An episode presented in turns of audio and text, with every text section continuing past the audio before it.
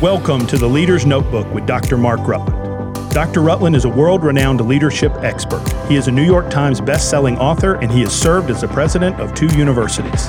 The Leader's Notebook is brought to you by Global Servants. For more information about Global Servants, please visit our website, globalservants.org. Here is your host, Dr. Mark Rutland. Welcome to the Leader's Notebook. Hello, I'm Mark Rutland. Happy New Year.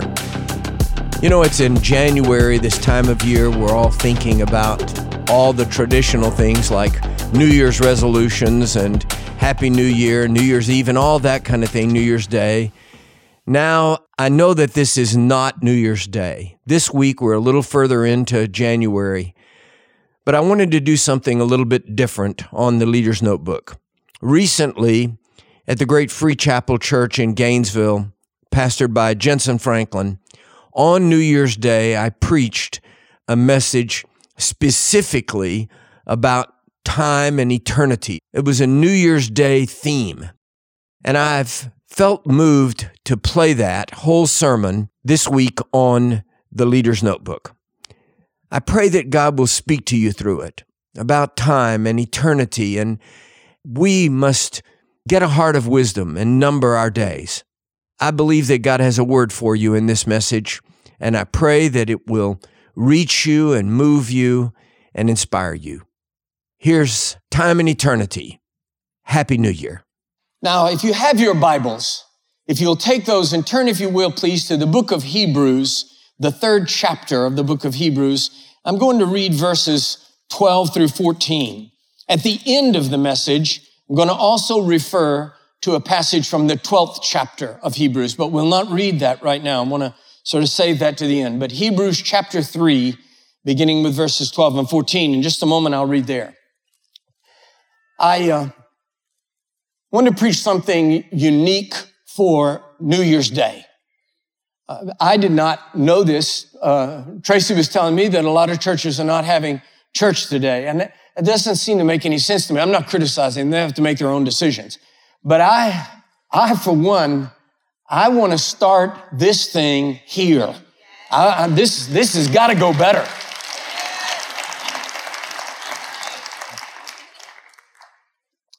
Hebrews chapter 3, verses 12 through 14. Take heed, brethren, lest there be in you, any of you, an evil heart of unbelief in departing from the living God. But exhort one another daily while it is called today. Now just notice that passage. While it is called today, lest any of you be hardened through the deceitfulness of sin, for we are made partakers of Christ if we hold the beginning of our confidence steadfast unto the end. So let's think what it means. Today, this thing that we call today, while it is called today, because in just a few moments, this won't be called today anymore until the end. The end of what? The end of our lives or the end of time. Let's pray. Heavenly Father, in the next few moments, I pray that your spirit will bear witness with ours. Brush aside all our barriers to communication. Rush in over the threshold of our souls and speak to us by your might in the inner person of every listener. In Jesus' name we pray. Amen. On New Year's Day, as perhaps on no other day of the year, we are sensitive to the issue of time, the calendar, the passage of life. As we humans reckon time, today is the beginning of a new year. What we long for is new hope, new beginnings, a fresh start that somehow turning the page, calling it by a different number will change everything for the good.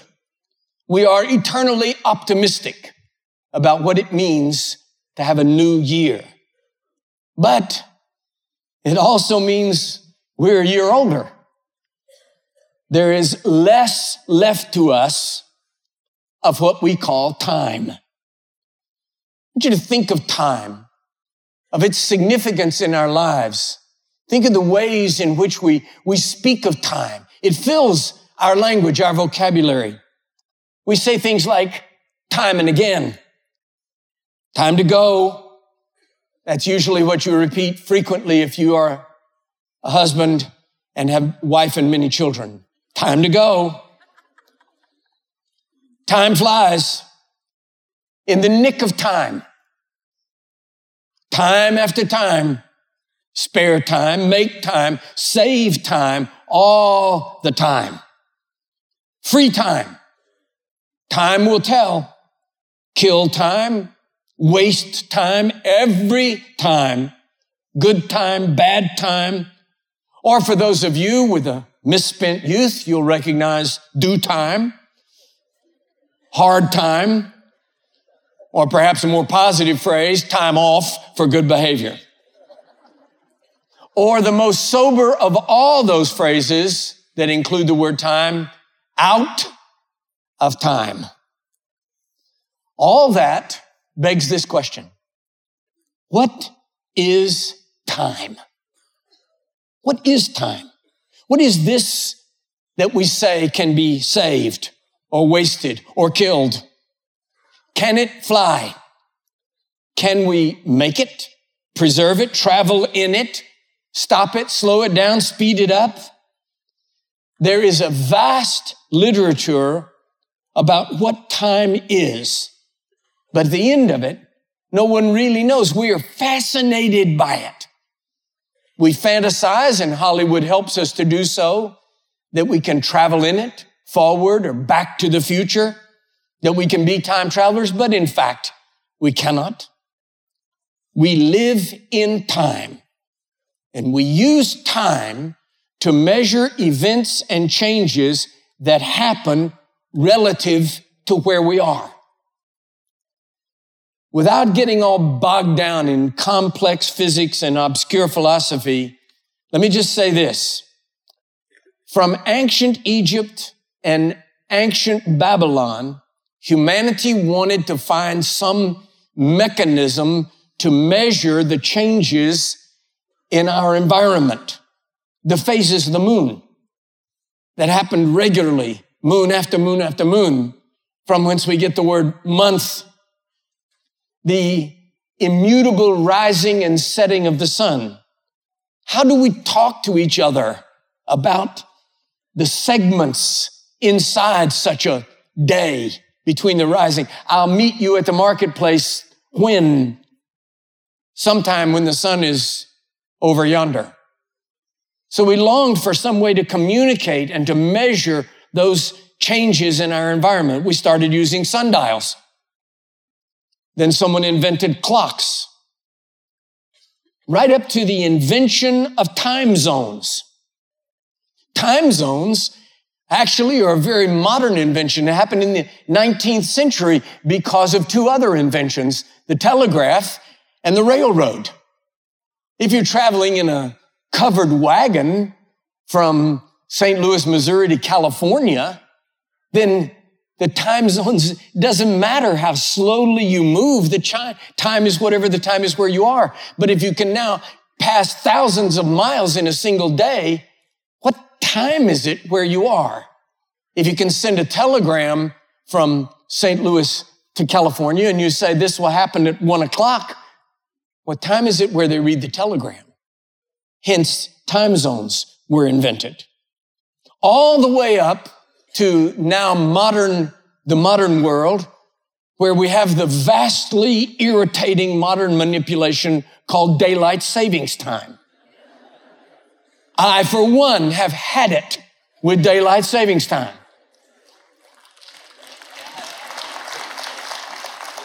I just want to say to the United States Congress, if you are listening, you do not seem to be able to accomplish anything else. Surely you can do away with daylight savings time.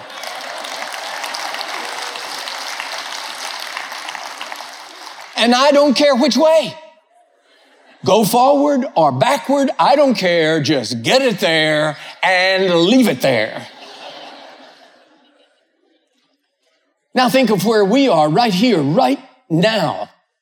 This is now, right now. Now it isn't. That now is then. I want everybody in the room that has a watch on, will you humble yourself and do this? Look at your watch. Look at your watch. See what time it is. Okay, now it's not.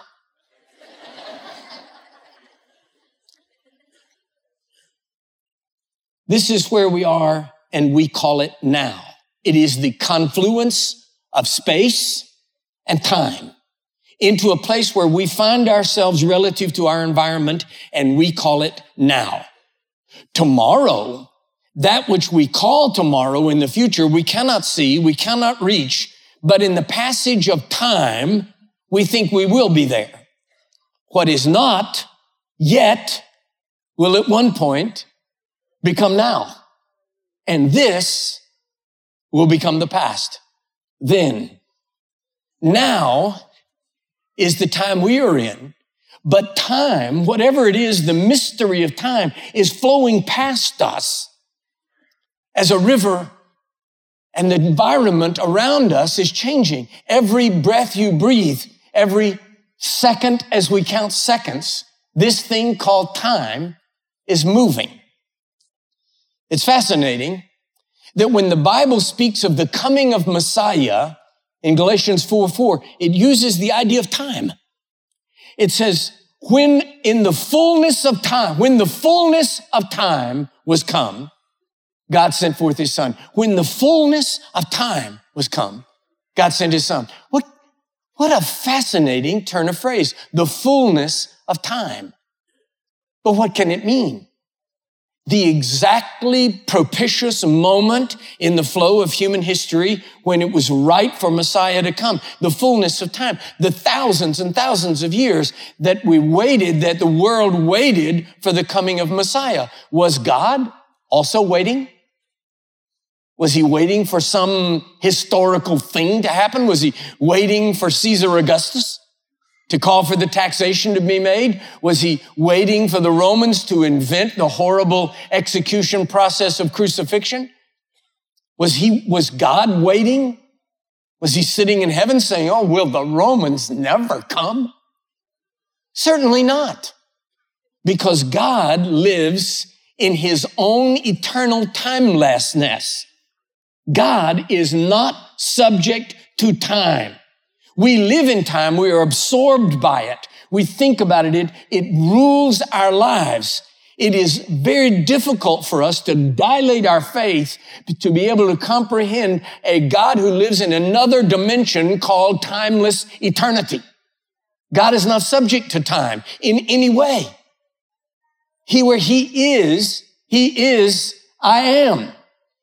That's what Jesus said to the Pharisees, and they had no concept of what he was saying. He was talking to them about the fact that he transcends time. He said, Before there was an Abraham, I am.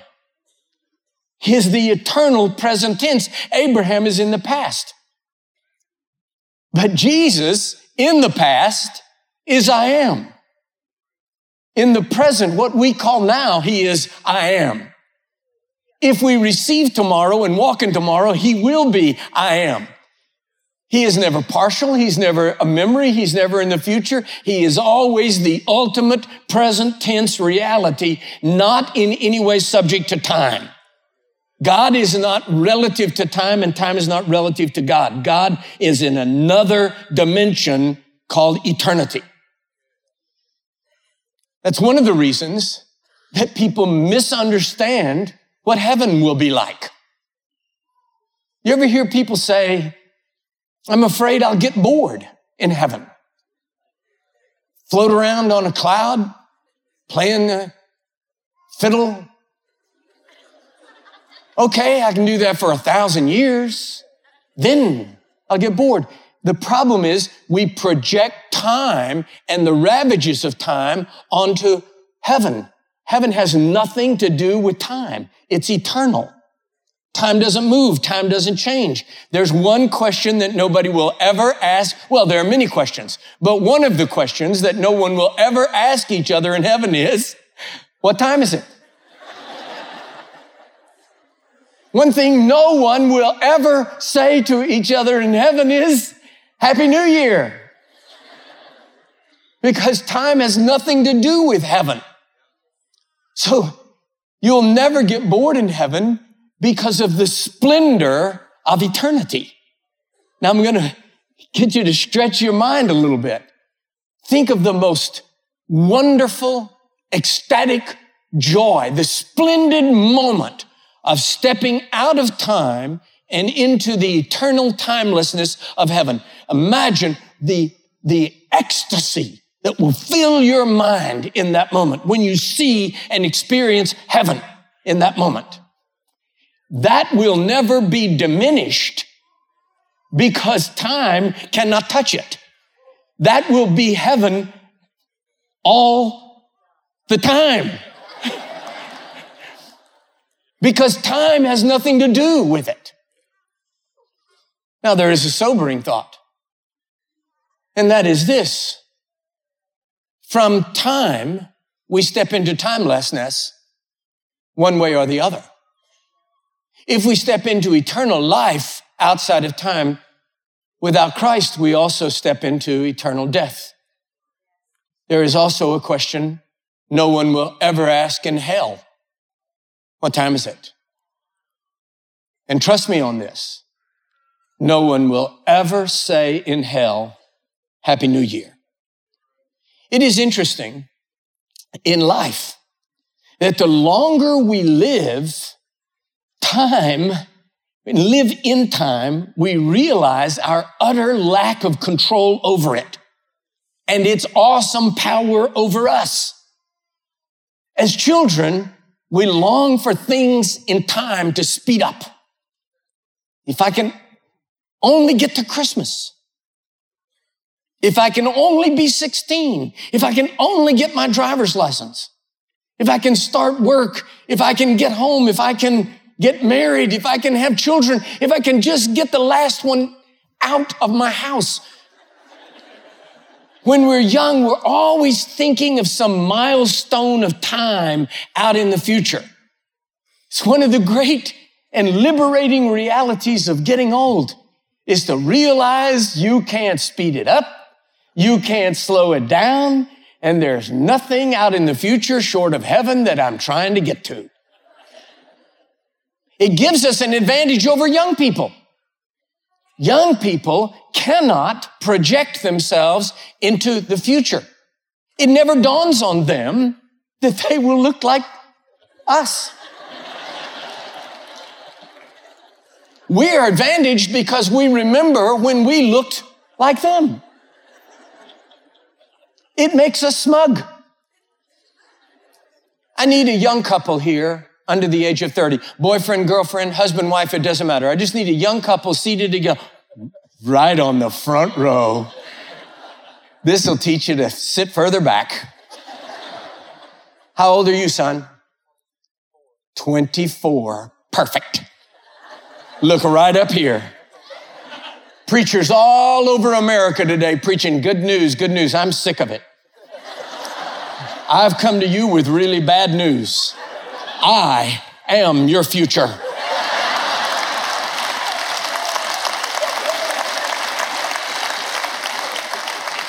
As you are, so once was I. As I am, you soon will be. If you live long enough, son, you're going to look like this. As young people look at this old dudes like me and they say, OMG, what happened to him?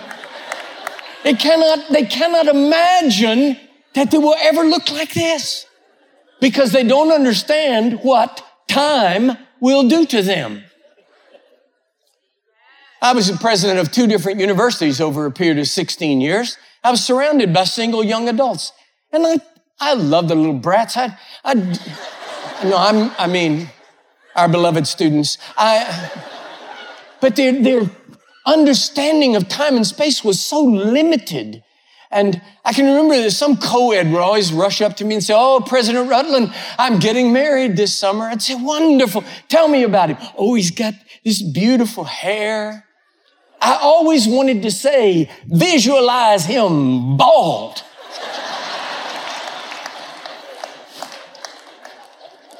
Now, Miss, he's 24. How old are you? 26. Look right up here. Don't, I want you to do something for me. Just take your finger and run it over your upper lip. Just do that for me. Isn't that soft and sweet? Any man in his right mind would want to kiss that. Do you understand? The hair that falls out of his head is going to grow in your lip.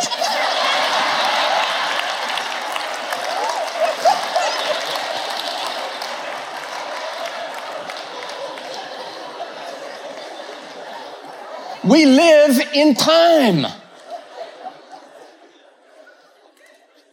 The reality is the only, the only part of time over which we have any personal authority at all is this that we call now. And it's only now, now. Now it isn't. Now, this now, just as I'm saying this, now is now then. This present, now, now it's past. We have stewardship over this. It reminds me of May's poem. I have only just a minute, only 60 seconds in it. Forced upon me, cannot refuse it, but it's up to me to use it. I must suffer if I lose it. Just a tiny minute, but eternity is in it. The greatest mistake about time is the assumption that we shall have more of it. The book of Proverbs says, boast not yourself in tomorrow.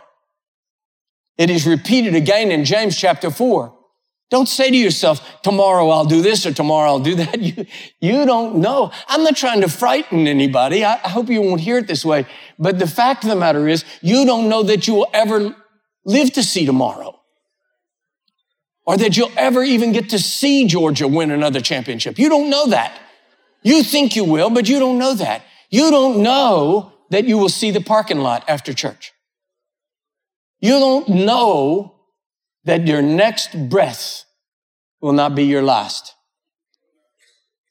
In the book of Luke, the 12th chapter, Jesus tells a very sobering parable about a man. He happens to be rich. His riches are not the point of the story. The point of the story is about time and his misunderstanding of it. He's wealthy. He says to himself, I'll deal with God later. I've got all this great farm, full silos full of grain, barns, bank accounts, everything else, and I'll deal with time later on. And God says, thou fool, this night thy soul shall be required of thee. That's the, that's the sobering reality about time is that it can come to a screeching halt relative to us. Which brings us to Esau. I told you that at the end of the book of Hebrews, I wanted to reference another passage. Hebrews chapter 12 talks to us about Esau. It's a fascinating passage. You know the story, I think, and that is that Esau, the brother of Jacob, Yaakov, that he sold his birthright as the firstborn to his younger brother Jacob in order to get some bean soup. He was hungry, he was starving. His flesh appetite overrode his sense of values, and he sold his birthright in a moment of yieldedness to his flesh appetite. He sold his birthright to his younger brother. And then the Bible says, and afterward, after what? After having yielded, afterward, he sought a place of repentance, even with tears, but he was unable to find it. Esau went through the rest of his life trying to get back from that one disastrous decision. Because it says he sought a place of repentance.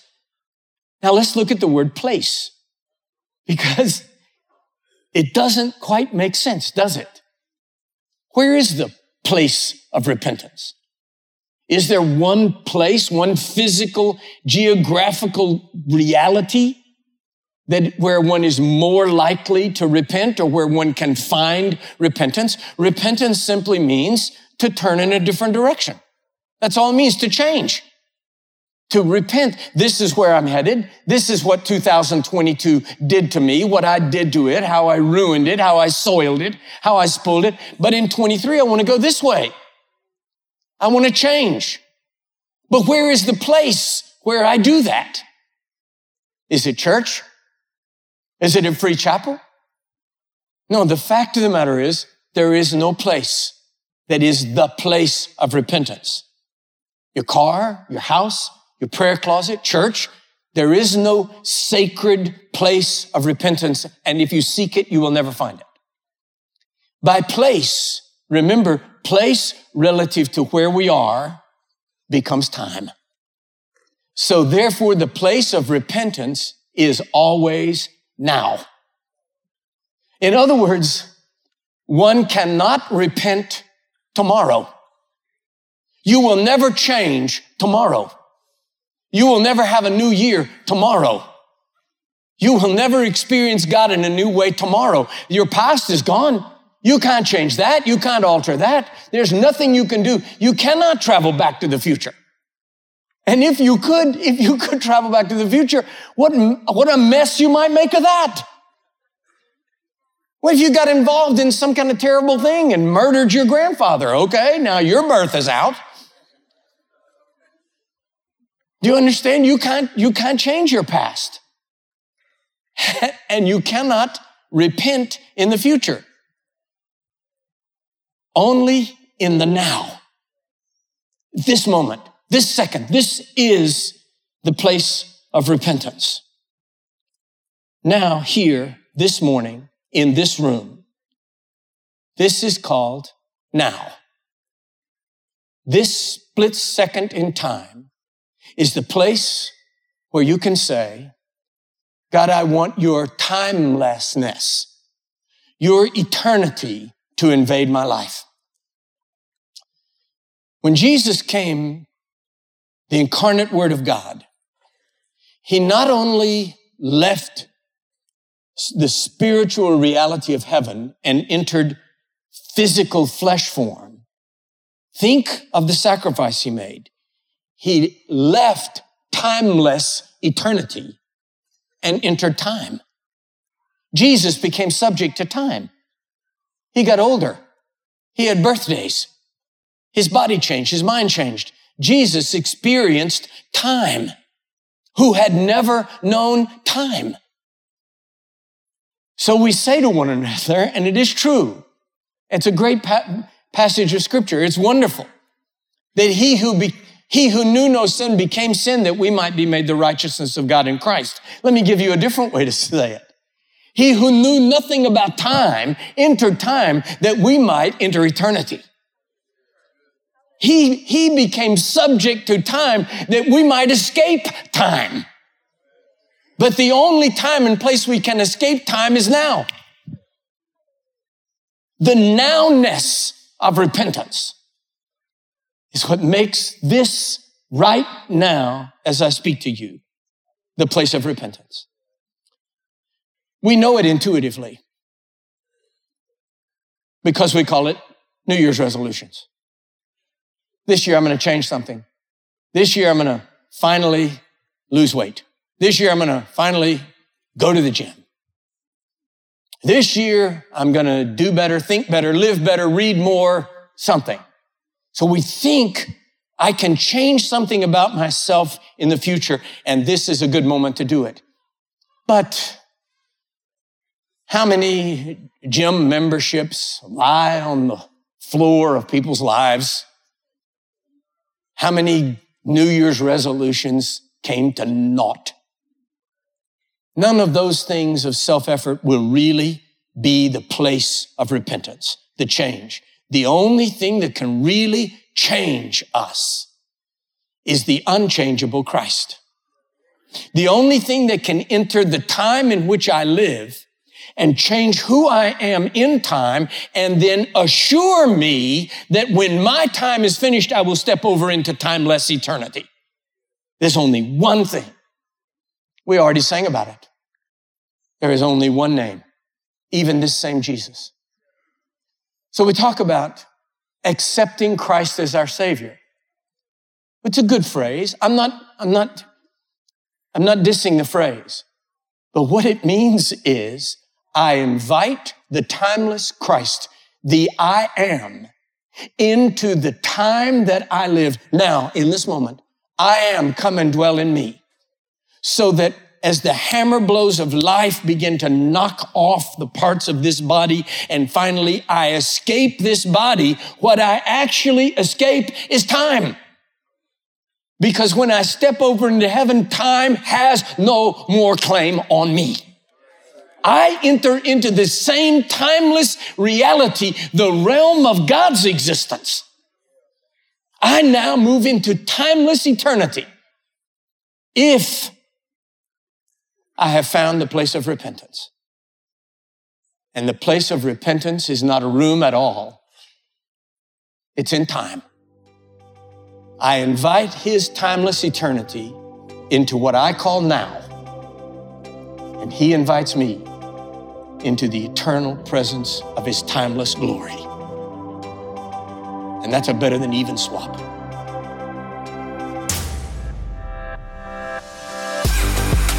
You've been listening to the Leader's Notebook with Dr. Mark Rutland. Be sure to subscribe, rate, and review today's podcast. You can follow Dr. Rutland on Twitter at Dr. Mark Rutland or visit his website, drmarkrutland.com. Join us next week for another episode of the Leader's Notebook.